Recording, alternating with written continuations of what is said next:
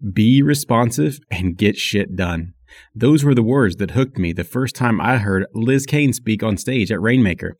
I was grateful to have her on the show to break down her learnings of hiring more than 380 BDRs in the span of only 24 months. She also went into depth about how to hone in on the right segments in your outbound strategy. Take a listen, then hit me up on Twitter and let me know what you thought. If you really are narrowing in on the group of people that has this clear need and you have a use case, it actually opens the door for you to do that in a much more efficient way. This is Sales Tuners with Jim Brown, the only weekly show where we talk about the attitude, action, and ability that gets sales reps and entrepreneurs to grow their revenue from 1 million to more than 10 million dollars in just 2 years.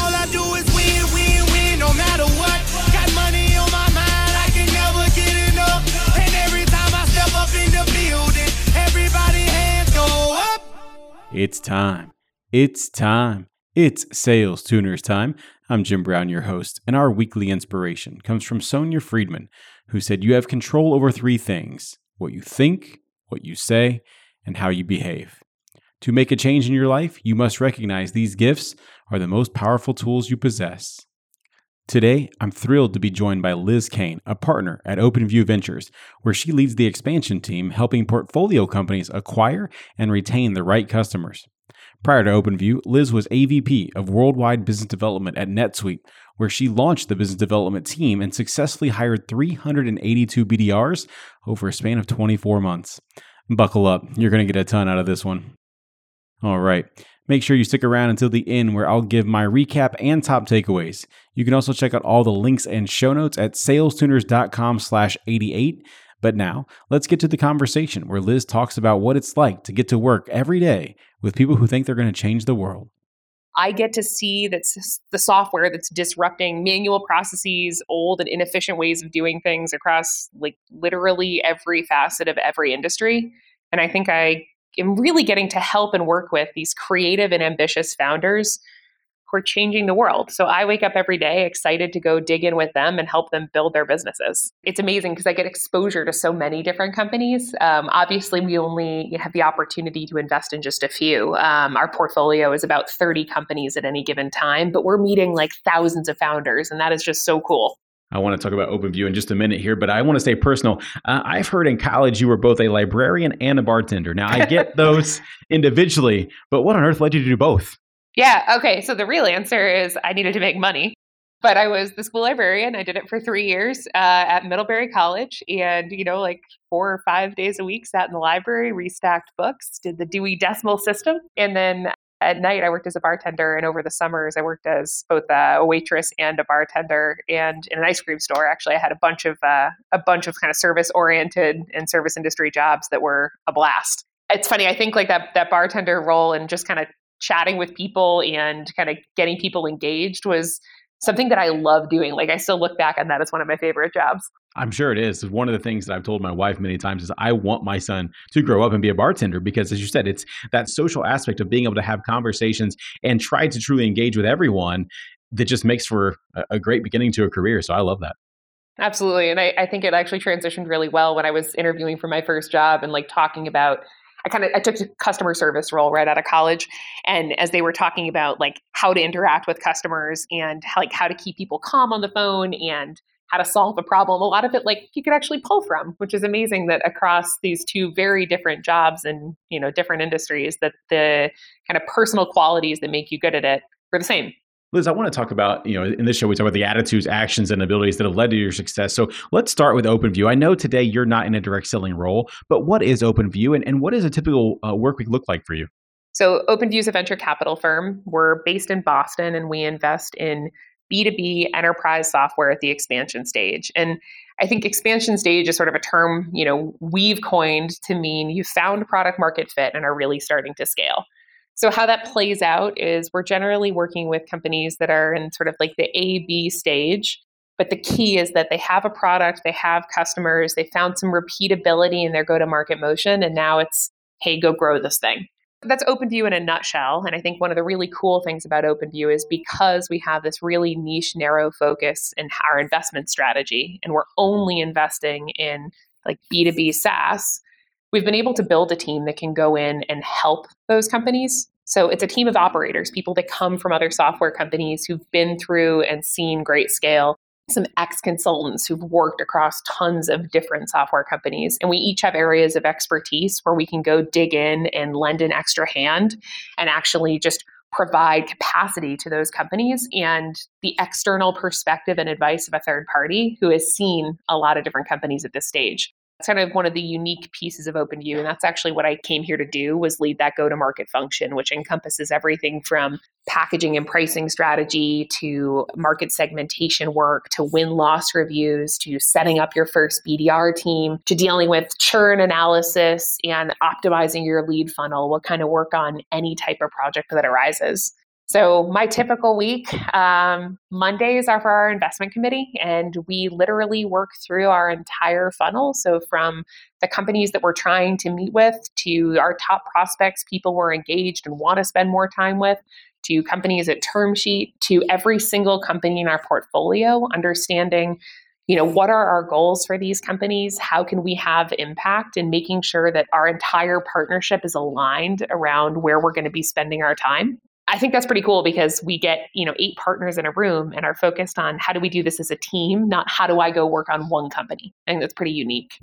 And I'd say that Monday meeting tends to flow into the rest of the week and actually prioritizes where I spend my time.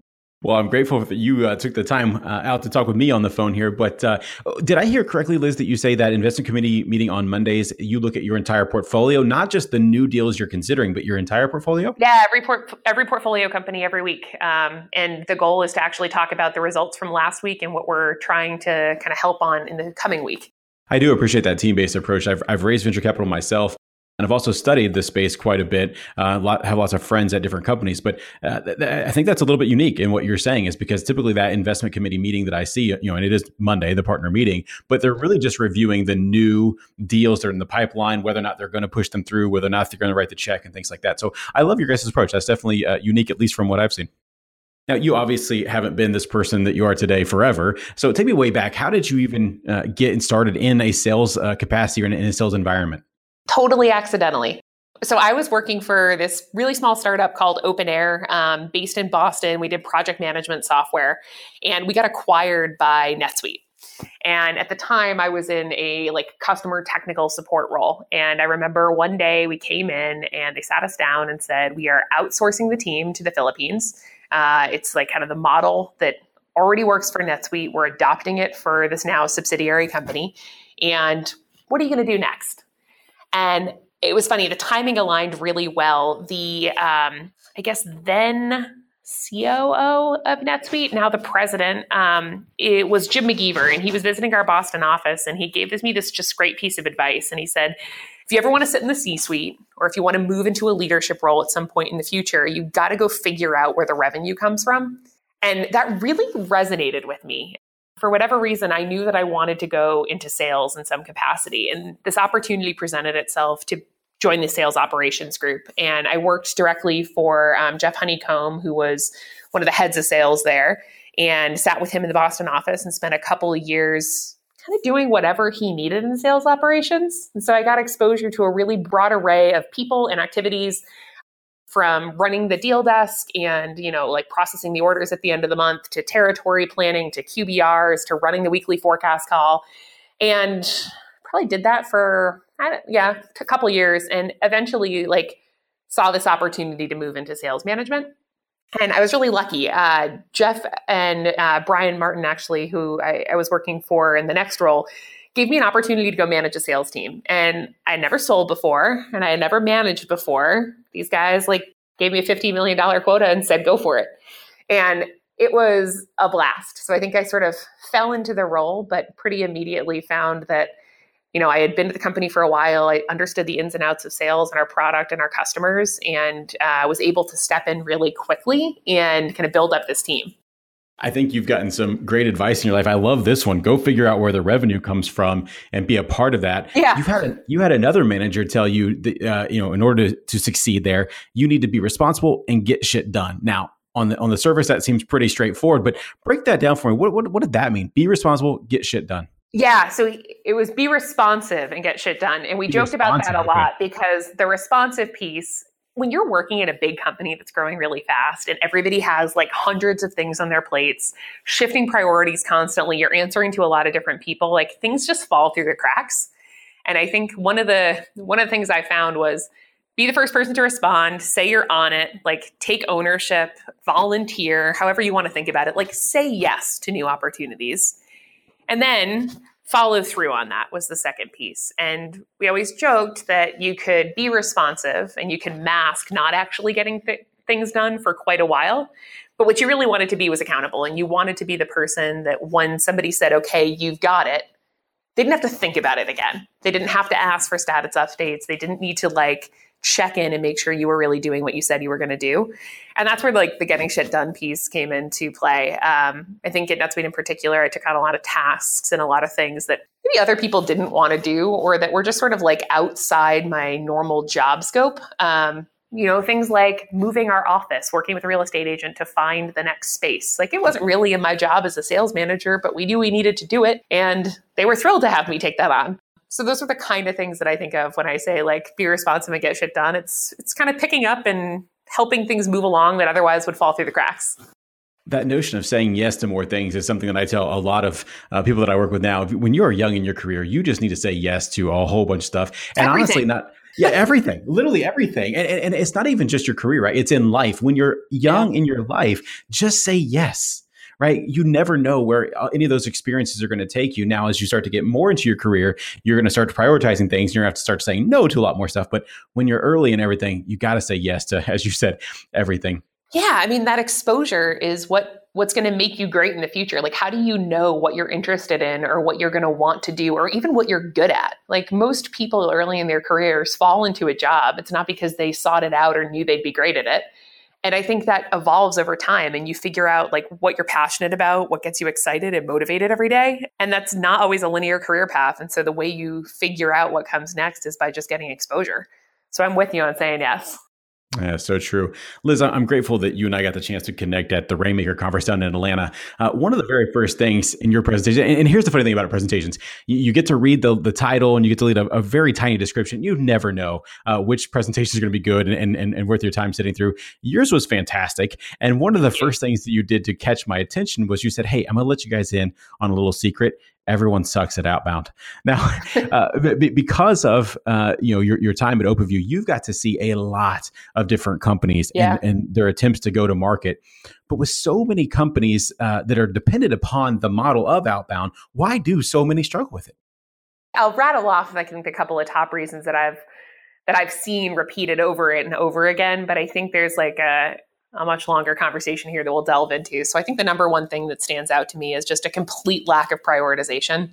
So both of like building the team and how many resources go into it, and then secondly of who to go after once you have those people. And so I spend a lot of my time now uh, with our portfolio figuring out what those top segments are. And when I say a segment, I'm talking about a group of people that can be addressed with the same go to market strategy and the same product. And that definition, I think, really helps people hone in on like, what can I actually give to a sales rep?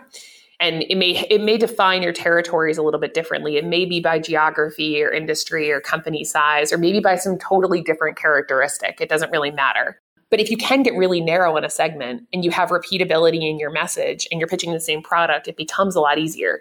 But instead, I think what most companies do is they hire a couple of people to be BDRs or they hire a couple of sales reps and say, like, go source your own leads.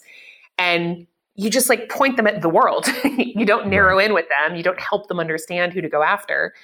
And that lack of prioritization just leads to like this floundering dilution of resources and just like a very inefficient use of time. Um, you just spin a lot of cycles trying to figure out where to spend the time instead of doing that first. So that's, I think, the biggest one I see. I love that. When I, when I think about the first sales job I had in my career, and, and ultimately the company became very successful, but but me personally, I did flounder. I did do a lot of things you're talking about. They the entire world was my oyster, if you will, right? I could go after any company in any vertical in any state, and and I when you have that much opportunity in front of you, you kind of get crippled to think, well, what do I do next? Because I can't call on everybody. No. And so, one of the fascinating things that they did for us was literally just give us state territories. And just by doing that alone, I said, oh, okay, I've got nine states. Well, let me go figure out in those nine states who the best companies are, et cetera, et cetera.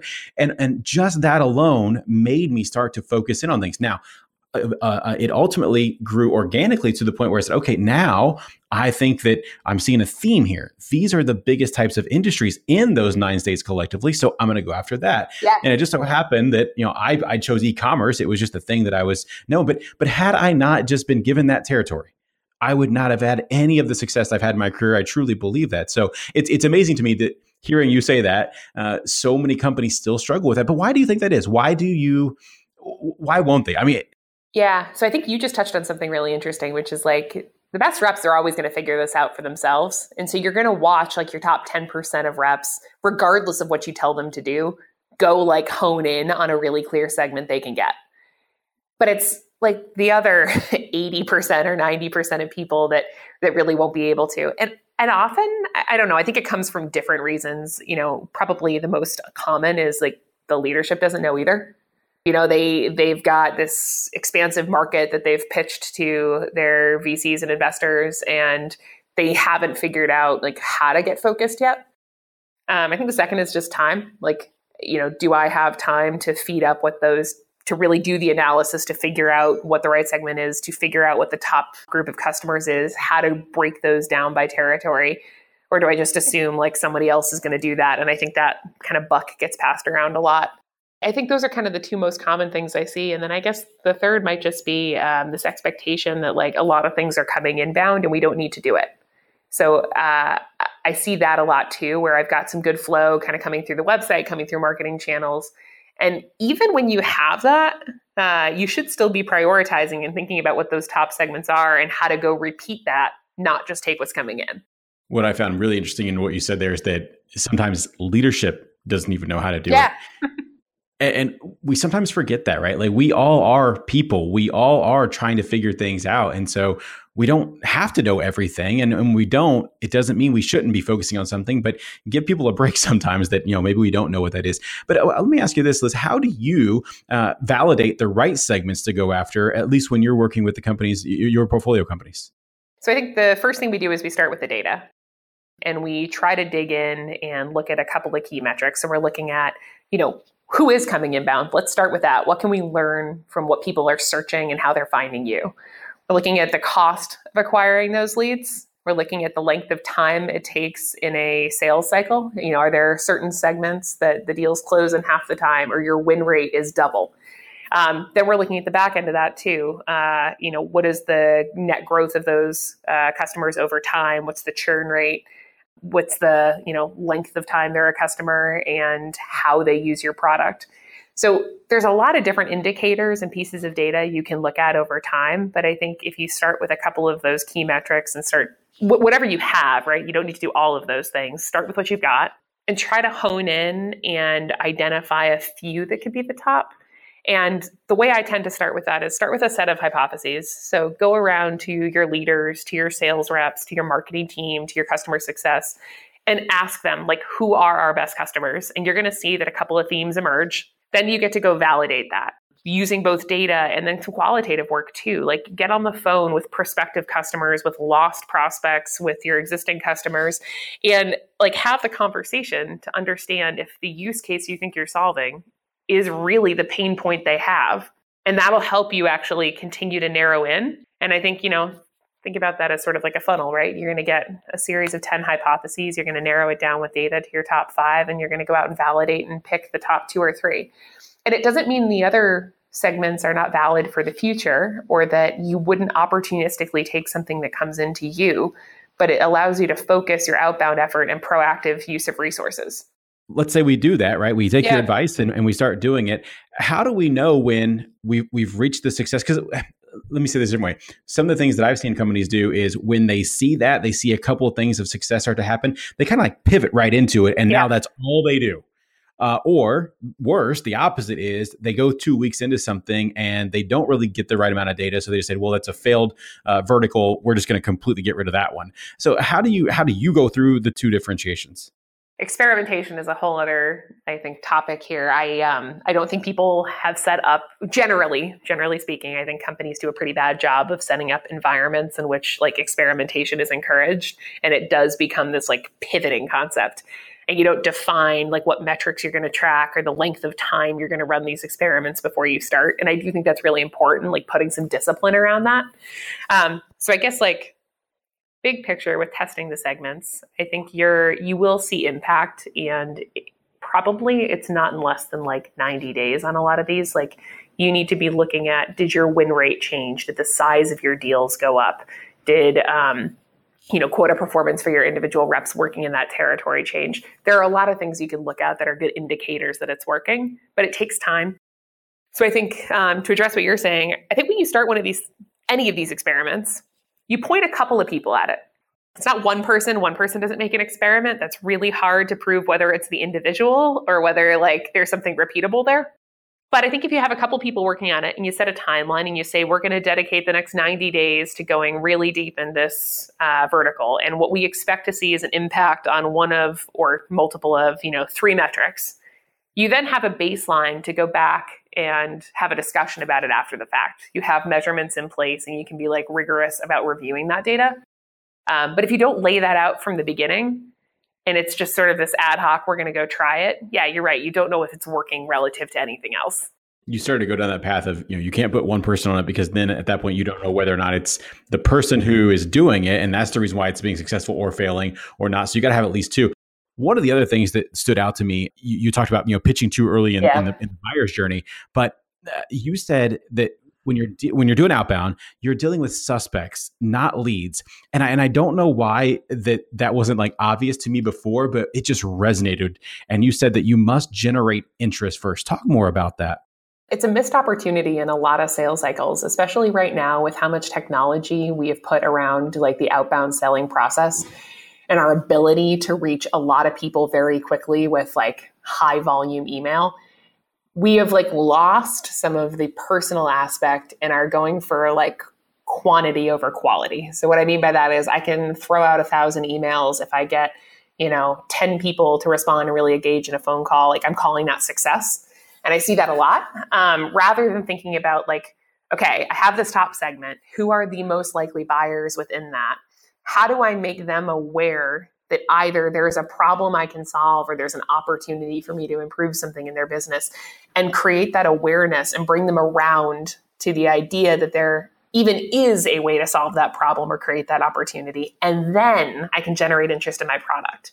But the idea that you can walk in and say, you need software XYZ before they're even aware that there's a problem that they have it's just crazy to me. Um, you might get lucky. You're going to get a couple of hits. You're going to reach out to somebody who, you know, has that immediate need, was in a meeting this week where somebody put it on a whiteboard and said, this is your problem, but it's rare. And if instead you're thinking of this as this nurturing activity, which maybe traditionally is more the job of marketing, and I think a lot of people um, do think that. But if you if you put your you know your sellers in that position too, of this is like kind of a long play, and I'm going to help you get your top prospects to become aware of the problem so that you can pitch. It's a much more fluid and easy conversation. Like they're they're willing to engage with you because of it rather than you just talking features and functionality and shoving that down their throat. So i love that you said that it's a long play.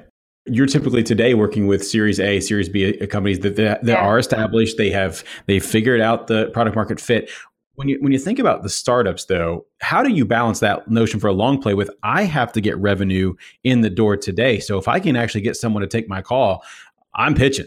Like how do you how do you balance that, Liz? I think there's a few things you can do. One, uh, I'm not saying you shouldn't take the call or shouldn't pitch. I'm just saying that you need to have established that they like want to hear your pitch before you make that. So should you still be calling? Absolutely. I'm actually like a huge fan of the phone. I think we've become over reliant on email. Amen. yeah, uh, like way too much. Um, but then, you know, it's making sure that that person actually wants to hear from you in that moment. So there probably are a few emails that happen, some awareness getting created, some thought leadership, some content that you've provided that you can point to when you call so that it isn't an out of the blue, like true cold call. Like we can create a warmer environment for that to happen And the second thing is, I think that targeting and segmentation kind of comes back to answer this question as well, which is if you really are narrowing in on the group of people that has this clear need and you have a use case, it actually opens the door for you to do that in a much more efficient way. So rather than going out to 1,000 people, you're going out to 200 and you hope that the conversion rate on those is actually higher. So I think you move away from volume and you focus on just the companies that are most likely to engage with you and where you have the most compelling story. With a lot of the clients that I work with, you know, we I get them on the phones. We're doing a lot of outbound calling, trying to get away from that notion of uh, mass emails, as, as you've talked about. But when we do get them on the phone, right? So, because this notion of first you have to get them interested, a lot of people immediately want to see the product, but we have to know, like, by profile, we think that you fit the target audience. We want to ask you a few questions. Is there any uh, advice you can give on this notion of just show me the product versus let me do a little bit of discovery with you? It's actually really funny. I was on a call yesterday. Um, I'm I'm doing some research into like a new initiative for like internally for OpenView, and I got on the phone with a salesperson, and like I know how this goes. Like I know he is the BDR. He is going to talk to me, and then he's going to pass me off to somebody else. So we get on, and he said, "Okay, at a high level, let me just tell you about our software." And I said, let's just skip that. Like you're going to give me a 15 minute pitch that I don't really care about. And I want you to just ask me the 10 questions that means wow. I get to talk to your expert sooner. And he started laughing. But I think like if you frame it in that way, which is like, I can waste your time for 30 minutes right now, but in reality, I'm going to give you a better answer and I'm going to get you to the right person who can actually help you. If you just answer these four questions for me, like we can all save time. I actually think that resonates with most people right now. And if you can do it in a way that's I'm helping you, not just me, I think people buy it. I always keep a notepad next to me when I'm doing these conversations, and that is a note that I have highlighted twice. So uh, I can waste your time, or I can actually ask you a few questions and get you the right answer. Your Give choice. You 20 minutes back in your day on this phone call, and instead, like, get you on one that really matters in two days. I'll take that every time. That's fantastic, Liz. And it, it, it's funny that you, as the, I guess, prospect, if you will, the buyer, you're the one that shut it down, as opposed to them trying to force them. You're like, no, no, no, let's not play that game. Well, Ask yeah. me the questions. I mean, I'm also I, uh, like looking at his LinkedIn and I'm like, you've been at this company for two months. You don't have a background in this. So I know what's going to happen right now. Like, I'm going to get fed a marketing pitch that you're reading off of like some paper someone put in front of you. Like, this is not going to help. let's lean into that a little bit. You talked, you know, you're looking at his LinkedIn. He's definitely uh, young in his career. Liz, one of the conversations we've had offline was, you know, I, I, asked about the hardest thing that you've had to overcome in your career, and you mentioned at, uh, at one point being really young. Yeah. You even leaned into the notion of being a woman and then being in tech and having to to find your voice. Talk to me more about that because I, I just find what you're talking about fascinating. My first manager job, I was 22 and I was managing a team of eight sales reps six to eight over time it grew. But the reality was like i had no instant credibility either with the team that i was managing or with my peers. Um, you know i was working on a leadership team at a tech company where you know my peers were at a minimum 10 to 15 years older than me. And then like literally all men.